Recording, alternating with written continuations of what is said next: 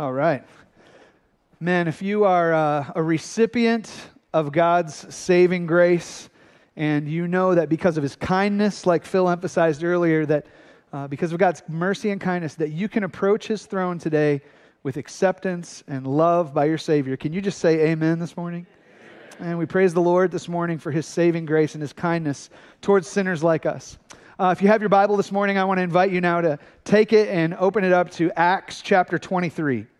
Acts chapter 23, that's where we're going to be today as we get into God's Word. I, I want to talk to you today about something called the providence of God. The providence of God. The providence of God is a, uh, it's a theological phrase that's used to describe an important truth that we see throughout Scripture. And that important truth is this it's that God directs and governs all things to accomplish his perfect will. In other words, God works all things out for his good purposes. That's the providence of God. Um, we see the providence of God when things in our lives that, you know, just kind of seem like they're maybe problematic or difficult, painful, um, when we can kind of look back in the rearview mirror of life and we can say, you know what, God was up to something good there. Uh, the classic one for me is uh, I look back on my life and I am very grateful that uh, all the breakups that caused me pain ended up leading, leading me to my wonderful wife, right? Men in the room, amen on that?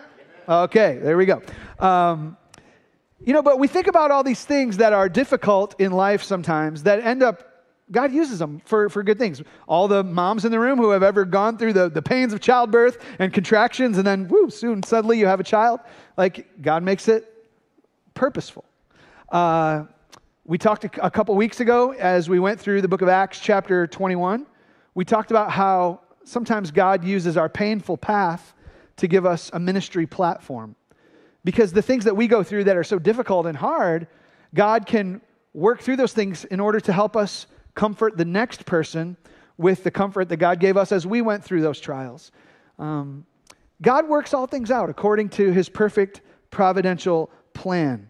In all of life's pro- in all of life's problems, we can say it this way. In all of life's problems, God has a good purpose. And that is what the providence of God is all about, and that's what our passage today is all about. Today we're going to continue on in our study in the book of Acts, and we're going to pick up in Acts chapter 23. We are well on our way into this uh, historical narrative account of the development of the early church. By the time we get to Acts chapter 23, so many important things have already happened. Uh, Acts chapter 23 is the kind of coming towards the tail end of the book of Acts, but these critical events have happened. Like jesus you know has died. He's been buried. He was resurrected from the grave. He sent his disciples out on the great commission saying hey i want you to be my witnesses. Starting in jerusalem you're going to take the gospel to the ends of the earth.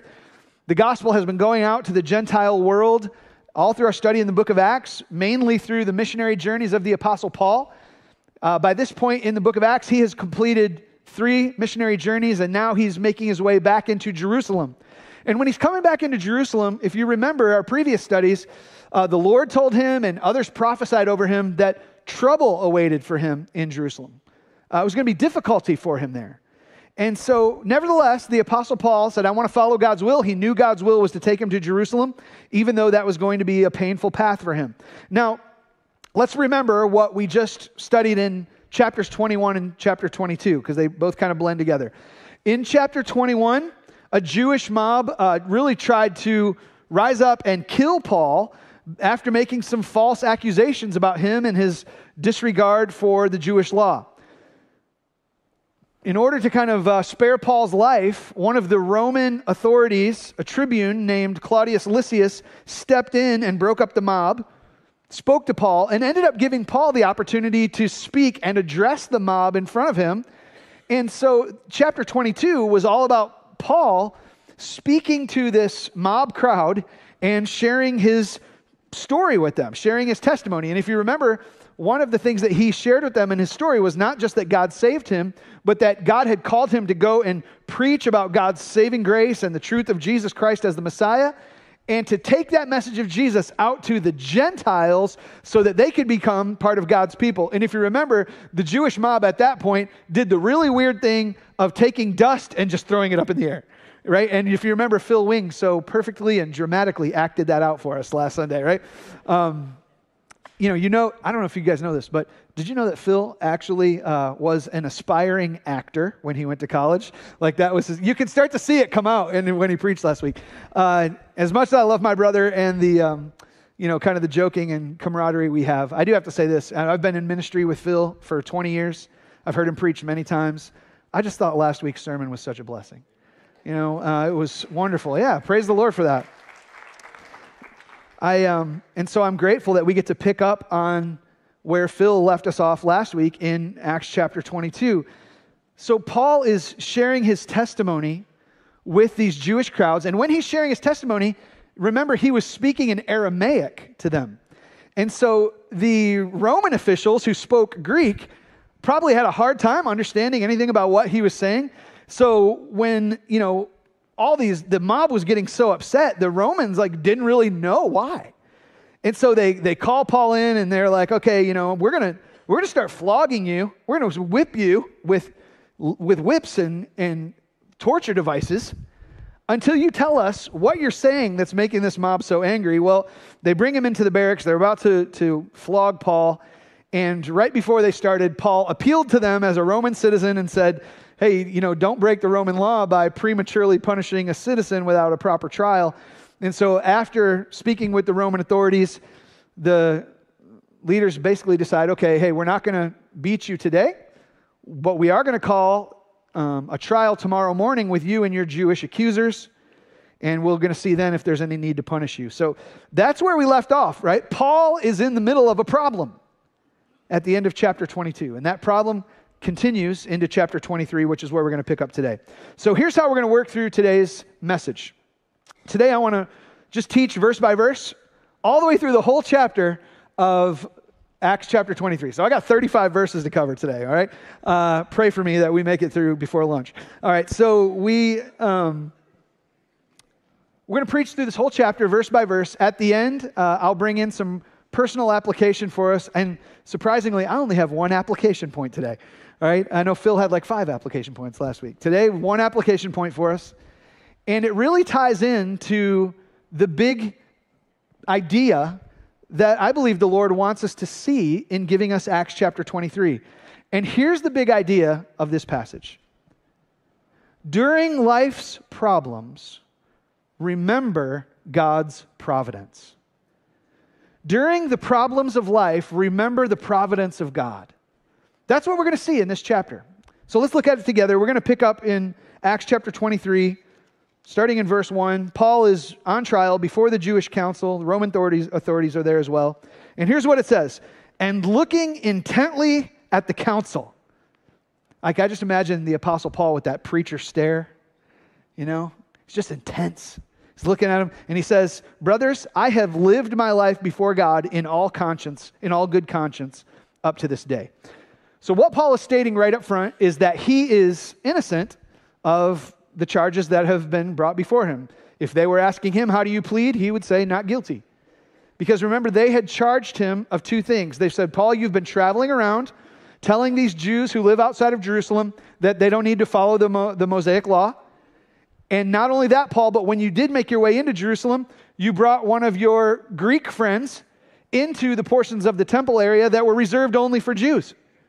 And so these accusations have been brought against Paul. In our previous studies, we've shown that Paul hasn't done either of those things. They're false accusations. And so Paul says, No, my conscience is clean before the Lord. Now, when you hear and read the Apostle Paul saying these words, all my life, you know, I've lived with a good conscience before the Lord, don't think that Paul has this prideful, kind of self, kind of arrogant view of his own life where, where he thinks of himself as never sinning. That's not what he means. The Apostle Paul understood that he was a sinner. You know, he would write Romans chapter 7, where, you know, he, he says, The things I don't want to do, I do.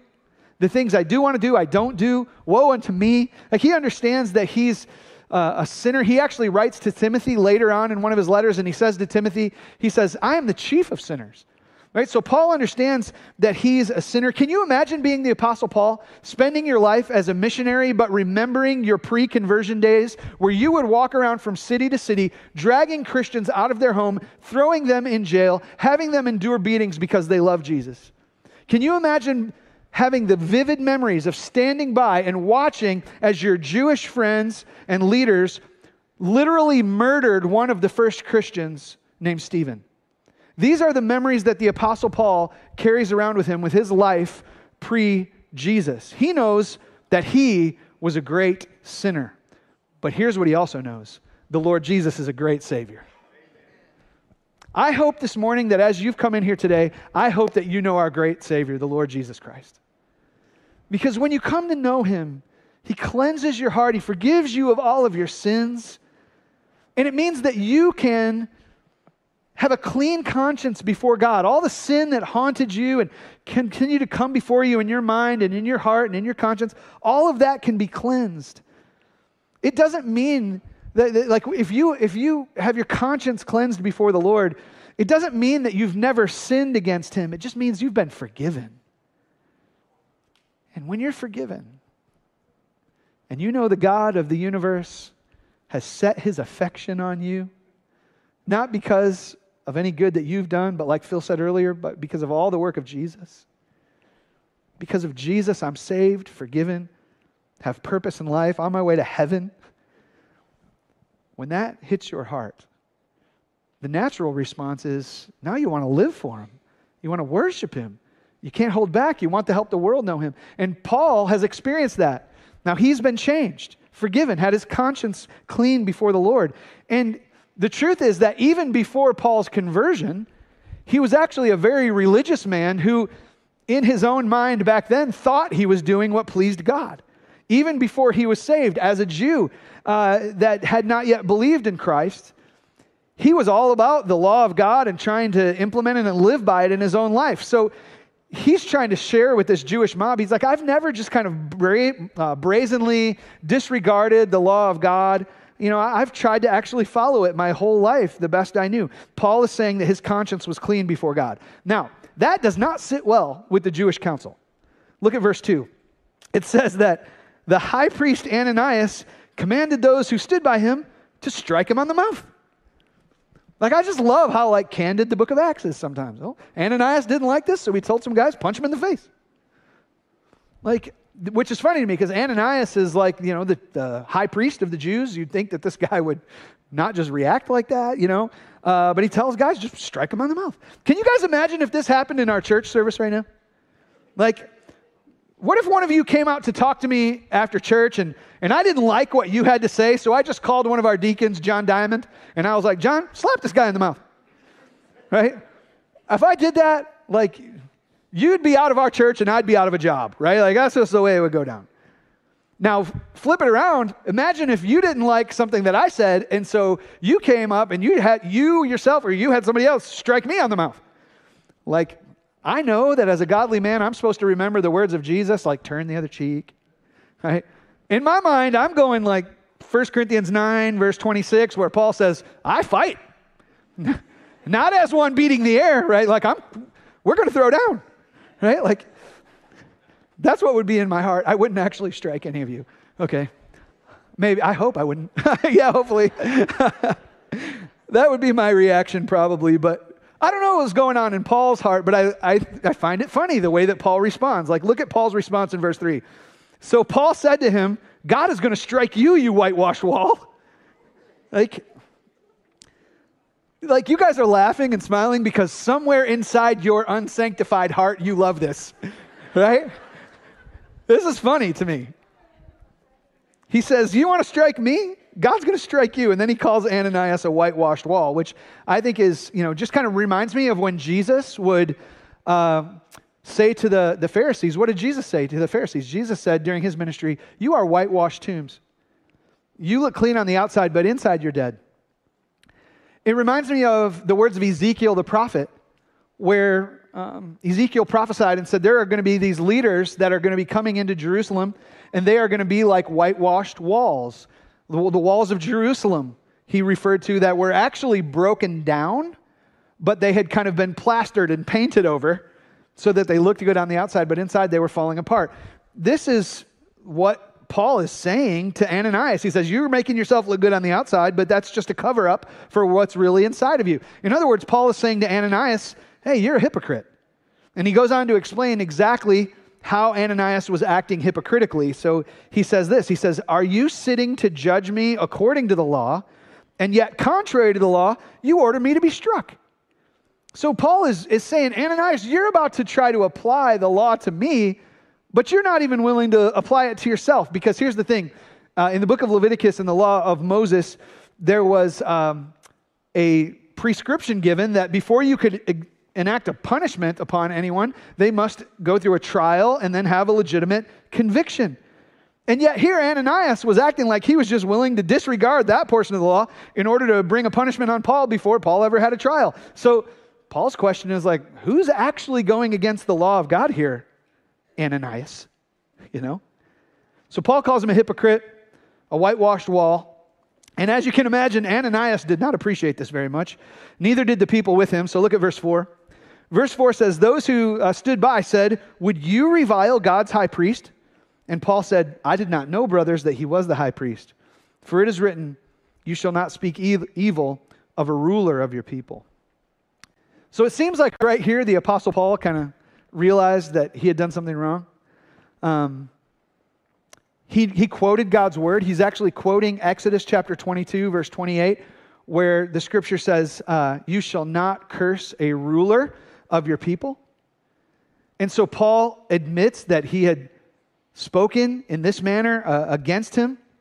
And he says, I shouldn't have done that, which is interesting to me because what sort of accusation is Paul under from these Jews? They're saying, Paul, you disregard the law of God. Well, even right here, when he realizes that he broke, he broke the law of God, now he's upholding it by saying, You're right, I shouldn't have done that. The law of God tells us not to do that. So he's actually upholding the law of God that he's accused of disregarding. And he explains that he didn't know that Ananias was the high priest. Now, some people would ask the question how could Paul possibly not know that Ananias was the high priest? I mean, he was raised in his childhood education in Jerusalem, he was trained as a Pharisee. Uh, you know, he, he was a Pharisee at one point, would have been running around with the religious rulers in Jerusalem. How would he not have known who Jerusalem's leaders were, like Ananias. And here's what we have to remember I mean, there's different plausible explanations, but maybe one of the most obvious ones is this a lot of time has passed from you know the time paul was a, a, religious leader in jerusalem to the events that we're reading about here in acts 23 you know how much time it's been it's been approximately 23 years since paul's conversion in acts chapter 9 to the events of acts chapter 23 so, so paul had not spent much time in jerusalem during that season of two decades or so, a couple pit stops during the uh, Jerusalem Council, and maybe another time where he stopped to visit the church there. But Paul might have known that there was a man named Ananias as the chief priest.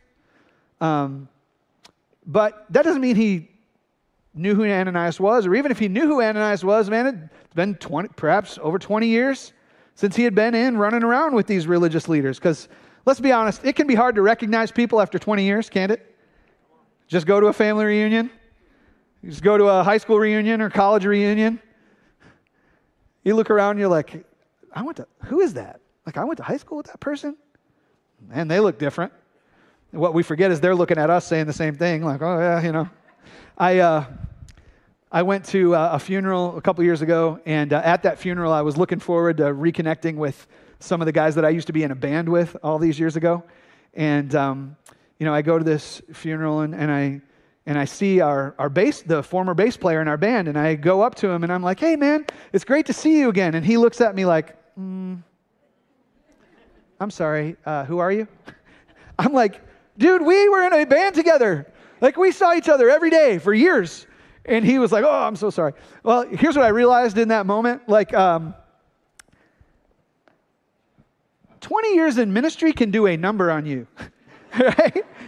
Make you bald, make you gray, make you unrecognizable, right? Like that's kind of just the way it turned out for me. But it can be hard to recognize people after like 20 years, you know. That's I think that's probably what's going on here with Paul. Even if he had known Ananias before or maybe had never met him, he just he didn't recognize him.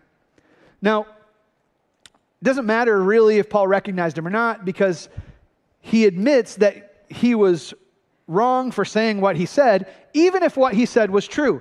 Which, as a little side note of application, can we all just remind ourselves of that right now? that just because something is true, it doesn't give us a permission slip to say it. Okay? Uh, you can speak true things and still be gossiping. Right? You can speak true things and still be not, uh, not speaking them in love.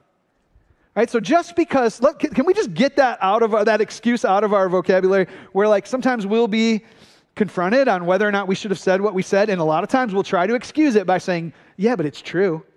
Like, okay, no, that that's doesn't give us a permission slip. So Paul, even though he's saying it, yeah, it's true, you're acting hypocritically, Ananias.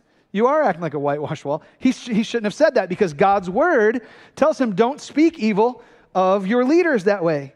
In other words, Paul knew that he should show respect for the office, even if the officer was not respectable. I don't want you to be confused about Ananias. Ananias was not a good guy. Maybe you can be confused about it because we've been introduced to three different Ananiases in our study through the book of Acts. Uh, the first Ananias was like in Acts chapter 5, where Ananias and his wife Sapphira, they lied, right, to the apostles, and then like they died. That's Ananias number one. Ananias number two, Acts chapter 9, the apostle Paul gets saved and converted, and he comes into Damascus, and a man named Ananias like cares for him.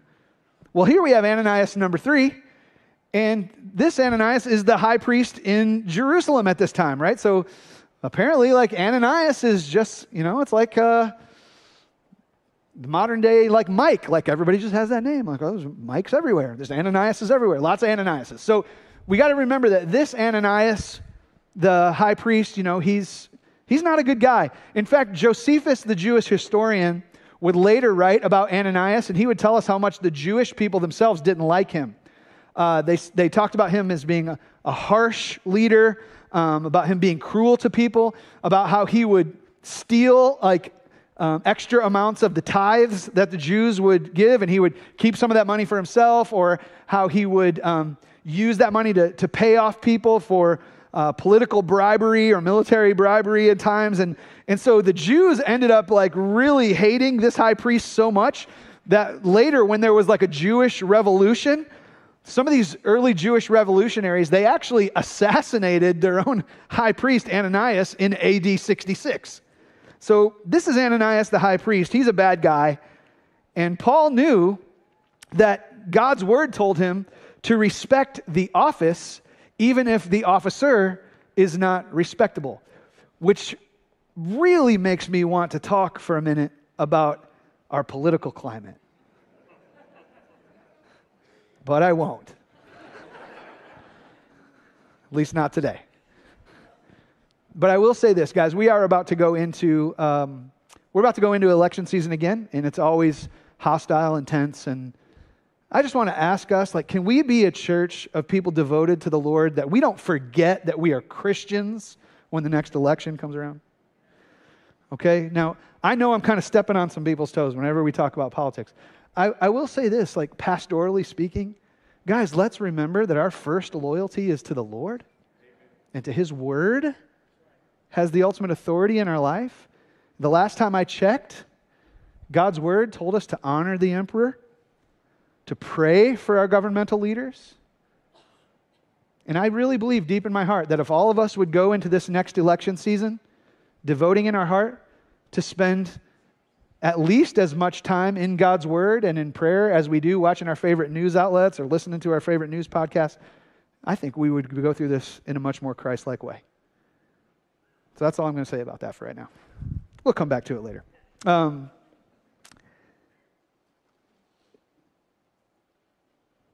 So Paul is saying, you know what? I should not have spoken ill of the leaders that God has put in front of me.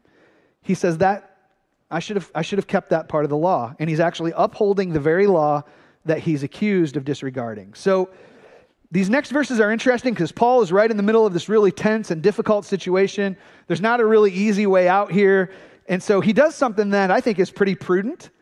Um, he, it says this in verse 6 he says, Now, when Paul perceived that one part of the Sadducee, that one part were Sadducees and the other part were Pharisees, he cried out in the council, Brothers, I am a Pharisee, a son of Pharisees. It is with respect to the hope and the resurrection of the dead that I am on trial. And when he had said this, a dissension arose between the Pharisees and the Sadducees, and the assembly was divided. For the Sadducees say that there is no resurrection, nor angel, nor spirit, but the Pharisees acknowledge them all. So Paul realizes that in the midst of the council, there's these two opposing parties. Group one, Sadducees, they don't believe in the resurrection of the dead. Group two, they're all about the resurrection of the dead. And so Paul kind of says, Hey, Pharisees, I'm one of you. My dad was one of you. And I believe in the resurrection of the dead like you do. In fact, remember, what did, uh, what did he just get done preaching in Acts chapter 22? He had told his story about how Jesus Christ, who had resurrected from the dead, had met him on the, the road to Damascus. And so he's saying, it's because of that belief that I'm on trial right now. That's what really put me here. So Paul identifies with the Pharisees in their belief in the resurrection of the dead. And of course, you know, they they're they're kind of split. Now, this suddenly gets all the Pharisees on his side. Verse 9. Verse 9 says, Then a, great clamor arose, and some of the scribes of the Pharisees' party stood up and contended sharply, We find nothing wrong in this man. What if a spirit or an angel spoke to him? Which again, I just think the book of Acts is funny and like it's candid like descriptions of things because they were previously ready to declare Paul guilty before a trial now they're, some of them are ready to declare him innocent before the trial. They were previously ready to say, he's preaching heresy. Now they're saying, well, he might be delivering a message from an angel. So Paul basically gets the Pharisees on his side, and the Pharisees are more passionate about their anger toward the Sadducees than they are about Paul's, you know, enactment of the Jewish law. And so Paul prudently kind of turns them against each other and kind of gets the attention off himself for a minute. You'd think that things were about to suddenly become safe for the Apostle Paul, but it doesn't exactly go that way. Look at verse 10. Verse 10 says, When the dissension became violent, the tribune, afraid that Paul would be torn to pieces by them, commanded the soldiers to go down and take him away from among them by force and bring him to the barracks. Now, you got to imagine the Apostle Paul is a little disturbed at this point. People want to literally tear him apart. They're fighting over him, they want him dead. He knows that half the group kind of maybe is on his side a little bit, but the other half now they're really angry. And the Romans are kind of caught in the middle of it all, and they're supposed to do something with Paul. So he's been taken back to the barracks, and I have to imagine he's pretty nervous just sitting there waiting. Like, what's going to happen with these Roman authorities? So let's see what happens. Verse 11. Verse 11 says, The following night the Lord stood by him and said, Take courage. For as you have testified to the facts about me in Jerusalem, so you must testify also in Rome. Guys, I, I, this is my favorite part of the whole passage. Paul is struggling, he is hurting, he's under pressure. People want to harm him. Paul's got a problem. And in that problematic moment, precisely in that moment, the Lord shows up to him. And I love that the scripture says the Lord stood by him. Believer, when you're going through your problems, do you remember the Lord stands by you? He is with you. The Lord stands by him. The Lord speaks to him. The Lord is present with him. The Lord makes a promise to him. The Lord shows up.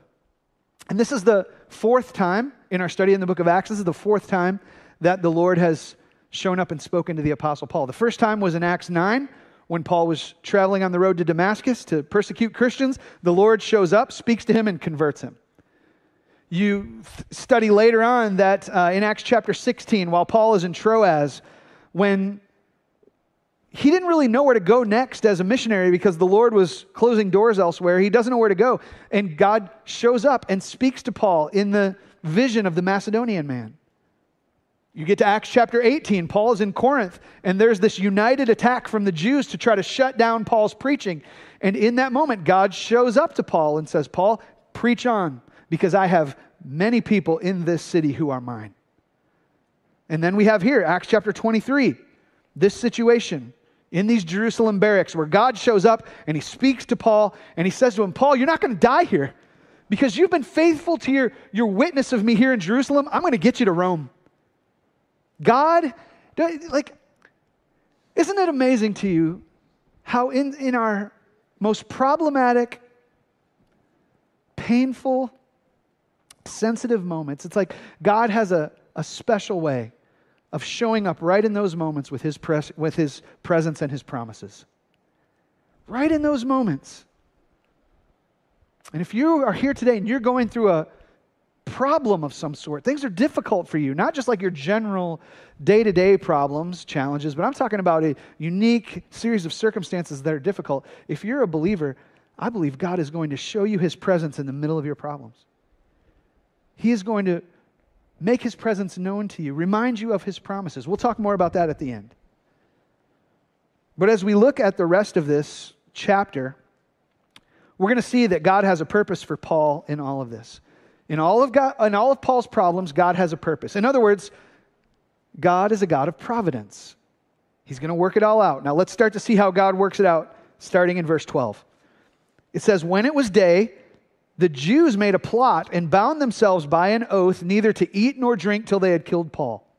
There were more than 40 who made this conspiracy, and they went to the chief priests and elders and said, We have strictly bound ourselves by an oath to taste no food till we have killed Paul. Now, therefore, you, along with the council, give notice to the tribune to bring him down to you, as though you were going to determine his case more exactly, and, when, uh, and we are ready to kill him before he comes near. So there's this scandal going on. There's this scheme. Like over 40 men are getting ready to, you know, take Paul's life. But God has a purpose in all of Paul's problems. God made a promise. You're not going to die here. I'm going to get you to Rome. Let's see how God works it out. Verse 16. Now the son of Paul's sister heard of their ambush, so he went and entered the barracks and told Paul uh, guys, Paul had a sister. Like, I, you know, there's these little facts. Like, I, most of us probably didn't know that. Well, Paul had a sister, right? And Paul's sister had a, a son, Paul's nephew. Paul's nephew is awesome, right? Look at the, what happened. He was a great nephew. He somehow gets into the barracks. Sneaky little dude somehow. Gets the info, goes and tells Uncle Paul what's going on, right? I don't have a sister. I don't have a sister, but if I did have a sister, I'd want her to have kids like this. They're just little spies looking out for me, right? So this is Paul's awesome little nephew. So Paul's nephew told him about the plot, and, and here's what Paul did, verse 17. So Paul called one of the centurions and said, Take this young man to the tribune, for he has something to tell him. So he took him and brought him to the tribune and said, Paul the prisoner called me and asked me to bring this young man to you, as he has something to say to you. Verse 19 So the tribune took him by the hand and going aside asked him privately, What is it that you have to tell me? And he said, The Jews have agreed to ask you to bring Paul down to the council tomorrow, as though they were going to inquire somewhat more closely about him. But do not be persuaded by them, for more than 40 of their men are lying in ambush for him, who have bound themselves by an oath to neither eat nor drink till they have killed him. And now they are ready, waiting for your consent. So the tribune dismissed the young man, charging him, Tell no one that you have informed me of these things. Guys, isn't this this is one awesome nephew? Like it really is, man. This like this young man saved the day, right? So I'll just say this. I've got some nephews that go to this church. If I ever end up in prison for the sake of the gospel, I'm expecting Jonah Hamilton and Tommy Hamilton and Silas Wing and Gibson Wing and Walker. I'm expecting all you this is I want nephews like this. You know? Awesome kid. Now let's see what the tribune does. Verse 23. Then he called two of the centurions and he said, Get ready 200 soldiers with 70 horsemen and 200 spearmen to go as far as Caesarea at the third hour of the night. The third hour of the night is like 9 p.m., so they're getting ready to kind of sneak out at night with the Apostle Paul. He says, Also provide mounts for Paul to ride and bring him safely to Felix the governor. So I want you to understand historically what's going on here the tribune, whose name is Claudius Lysias, is sending Paul away to Felix the governor. Felix, the governor of Judea, the whole region, he lived in the city of Caesarea, which is like 65 miles north of Jerusalem. And Caesarea is like this capital city of Judea. And Claudius Lysias is sending Paul by armed escort with 470 soldiers to take him from his somewhat secure location in the barracks to a you know whole entourage of armed you know guards taking him off to the next you know city where he was going to be. Here you know god promised paul. God promised paul just like you've witnessed for me faithfully here in jerusalem i'm going to make sure you get to rome. You see how god's working this all out? He's working out his purpose in the midst of Paul's problem, and he's using like 470 pagan soldiers to get it done. I love it. So these 470 soldiers, they're, they're following the orders of the tribune. He needed, the tribune needed to explain what's going on to Felix the governor. What's the big deal with this one guy who's showing up with a whole slew of armed guards, you know, as, a group that's escorting him? So let's look at verse 25 and see what Claudius Lysias did. Verse 25 says, He wrote a letter to this effect Claudius Lysias, to His Excellency, the Governor Felix, greetings. This man, talking about Paul, was seized by the Jews and was about to be killed by them when I came upon them with soldiers and rescued him, having learned that he was a Roman citizen. And desiring to know the charge for which they were accusing him, I brought him down to their council. I found that he was being accused about questions of their law, but charged with nothing deserving death or imprisonment. And when it was disclosed to me that there would be a plot against the man, I sent him to you at once, ordering his accusers also to state before you what they have against him. So that's the letter that Claudius Lysias wrote to Felix. And it's kind of summarizing all the events that we've read about in chapter 21 through 23 here. Except it, of course, makes himself look great and act like he never made a mistake in this whole process, such as, you know, how he almost flogged a Roman citizen unjustly. But this is his letter. He writes it to Felix, and the soldiers have to give it to him once they arrive with Paul. Now, let's read verse 31 through 35 as we come to the end of our chapter. It says So the soldiers, according to their instructions, took Paul and brought him by night to uh, Antipatris now, this Antipatris is a city that's like halfway between Jerusalem and Caesarea, so it's like 30 miles north or so of, of Jerusalem. They stop overnight there. It says, and on the next day, they returned to their barracks. That's talking about some of the soldiers. And they let the horsemen go on with him. When they had come to Caesarea and delivered the letter to the governor, they presented Paul also before him. On reading the letter, he asked what province Paul was from. And when he learned he was from Cilicia, right? Cilicia is the region where the city of Tarsus is, where, you know, that's Paul's birth city. When, when he learned that he was from Cilicia, he says, I will give you a hearing when your accusers arrive. And he commanded him to be guarded in Herod's praetorium. Now, I don't know if you know what a praetorium is, but a, a praetorium is a place of residence that's usually reserved for somebody who, have, who has kind of a high position of importance or authority. And here it's referring to Herod, you know, the Roman ruler. It's his palace. So, history and archaeology share with us some things about Herod's palace in Caesarea. A nice little note about it is that Herod's palace in Caesarea, it had this big porch that went out toward the sea. Beautiful. And there on that porch was a huge, massive pool where people would either swim or just relax right there or, or bathe. So here's what's kind of funny to me as I envision all this uh, occurring. The, the Jews wanted to kill Paul in Rome. God said, or in, the Jews wanted to kill Paul in Jerusalem. God said, I'm going to get you to Rome. While getting you from Jerusalem to Rome, I'm going to give you a pit stop in Caesarea where you can stay in a palace. You're going to get there by, you know, you don't have to walk. You can ride on a horse. You're going to be escorted by like 470 guards for half your trip. And you're going to get there and you're going to stay in this praetorium with an oceanfront view and a pool where you can just sit down and drink Arnold Palmer's and wait for your accusers to show up. I mean, God's working it out, right? I, and here's what you're going to see. Next week, when uh, we start to get into the further chapters, even when his accusers show up and try to, you know, stop this, like they're not going to stop God's plan. God's going to get Paul to Rome. We're going to cover that next week. But here's the point for this week Paul had problems, but God always had a purpose in Paul's problems. God's purpose here is to get Paul to Rome. Why? Because if you could get the gospel to Rome, you could get it out to the rest of the world because Rome was the center of the Roman Empire. What is the whole point of the book of Acts?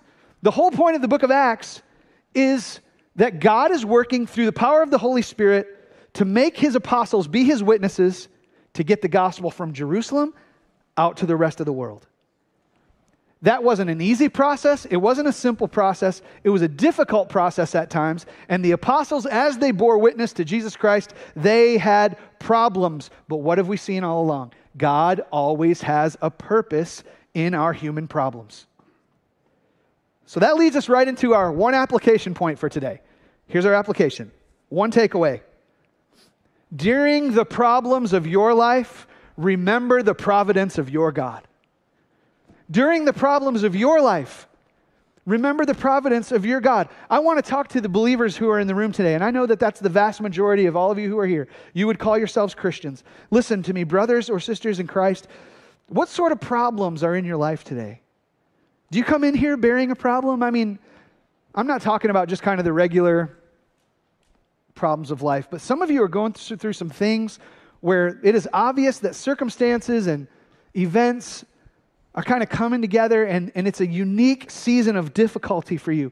Listen, if that's you, whatever it is, know this God will work out your problem for a good purpose. In our text, Paul had a mob form against him. People wanted to tear him apart. He got thrown in jail. He even got slapped in the mouth.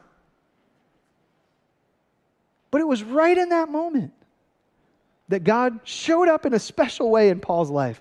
He showed up and he stood by Paul and he spoke to Paul and he gave Paul his presence and he gave Paul a promise. And he said, Take heart, because I'm going to get you to Rome. You know what's interesting in this story about Paul? Paul was in prison in Jerusalem. Earlier in the book of Acts, we read about how Peter at one point was imprisoned in Jerusalem.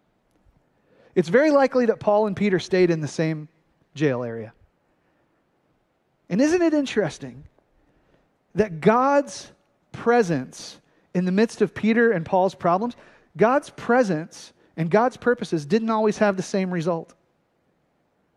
Because with Peter, God showed up for the purpose of deliverance. But with Paul, God showed up for the purpose of endurance. So, whatever your problem is today, I don't know what God's purpose is going to be in your problem. He may deliver you, He may help you endure. I don't know His purpose, but I do know that He is present, and I do know that He has promises you can depend on.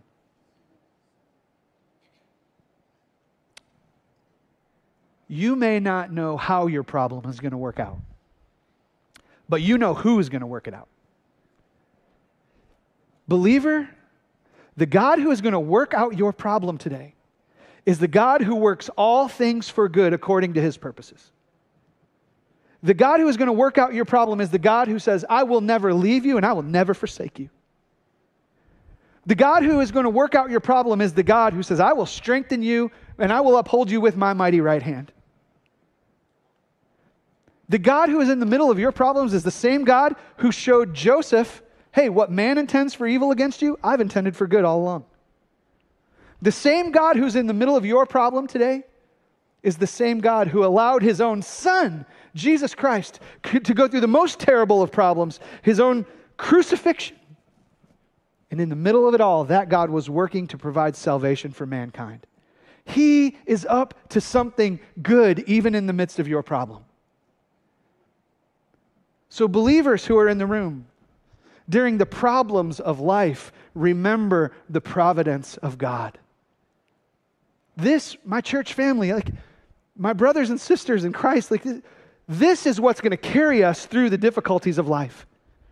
When you are walking through it, this is what's going to get you through. That you realize that God is good and he, uh, he will always do what is good and right. And He will work all things out. This is what will carry you through every one of life's difficulties with hope and joy and confidence in God. If you're in a problem, I'm praying that you will remember the providence of God. Now, That's for believers who are in the room. Now, some of you who are in the room, you may not be believers yet. And so problems come and go, and you know, you, you have to walk through life's problems. And if you're honest, you probably don't have any hope. There's nothing in your heart that resembles peace or joy or confidence in the midst of your problems. And that's because for you, in your mind, there's never any purpose behind human problems. So many people in our culture who don't believe in God and have never trusted Jesus Christ and then have a personal relationship with God, they just go through life and they're like, you know what, life just life just kind of happens. And, and there's there's fate, and sometimes you just get these seasons of bad luck. I'm here to tell you today, like, there's no such thing as luck. There's God, and He's working things out. He's got good purposes through it all. So, nothing should show you that more. Nothing should convince you of that more than the biggest problem in history, which was the killing of Jesus Christ, the Son of God. And yet, the biggest problem in history, in the midst of it, God was providing the best solution in history.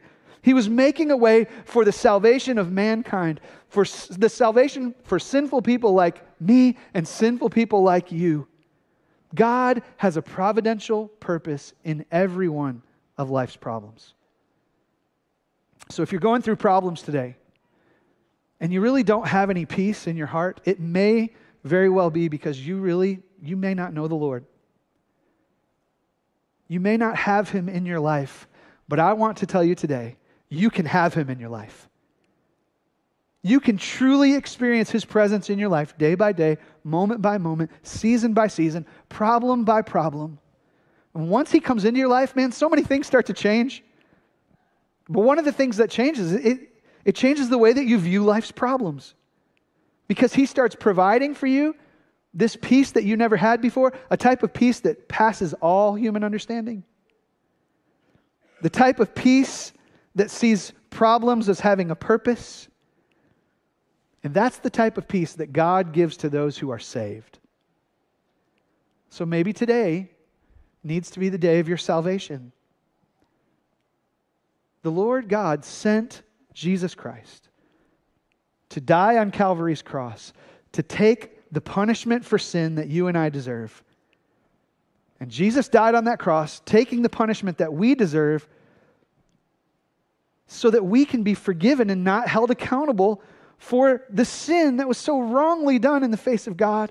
It can be forgiven simply by believing upon the Lord Jesus Christ, who died for you and paid the price for your sin. And when you believe about uh, when you believe upon him, your conscience becomes clean, just like the apostle Paul said, I have a clean conscience before God. If you're not saved, you probably have uh, a guilty conscience before God. You probably have a great fear of dying. You probably live with this ongoing uh, sense of nervousness about what happens next and the judgment that is to come, when you know your sins are forgiven and you're accepted by God because of Jesus, all that goes away.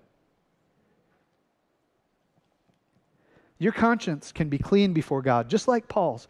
And that, it's not that you become sinless, it's that you become forgiven. It's not that you stop being a great sinner. It's that you've come to know the great Savior. So today, if you've never done so, repent of your sin. Ask the Lord to forgive you of your sin and believe in your heart that Jesus Christ died on the cross to pay for your sin and commit your life to following Him. You'll be saved. And the problems in your life won't stop,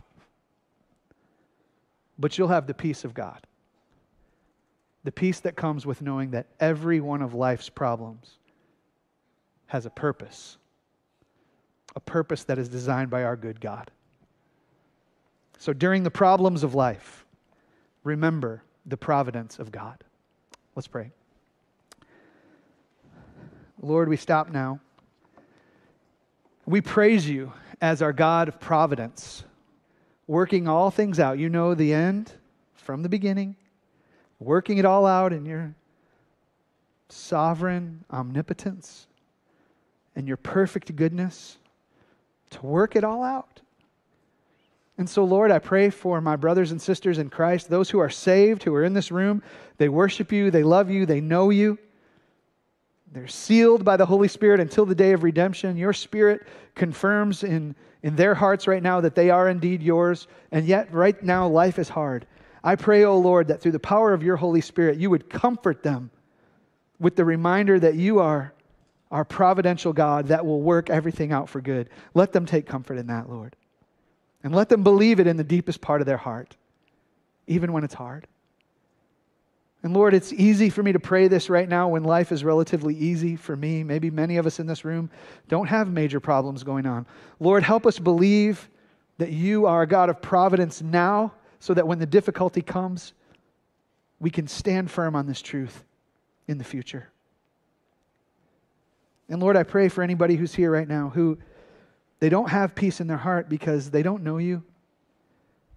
They've never had their conscience clean and started a relationship with you. They've never experienced your goodness in a way that they've recognized. And so, Lord, I pray right now for people who may need to repent and believe and receive you as their Savior and start living with you as their good God, residing deep in their heart. So, Lord, meet people right where they are. We know that your presence is here. Remind us of your promises. And help us trust you as our God of providence. I pray all this in the great name of Jesus. Amen.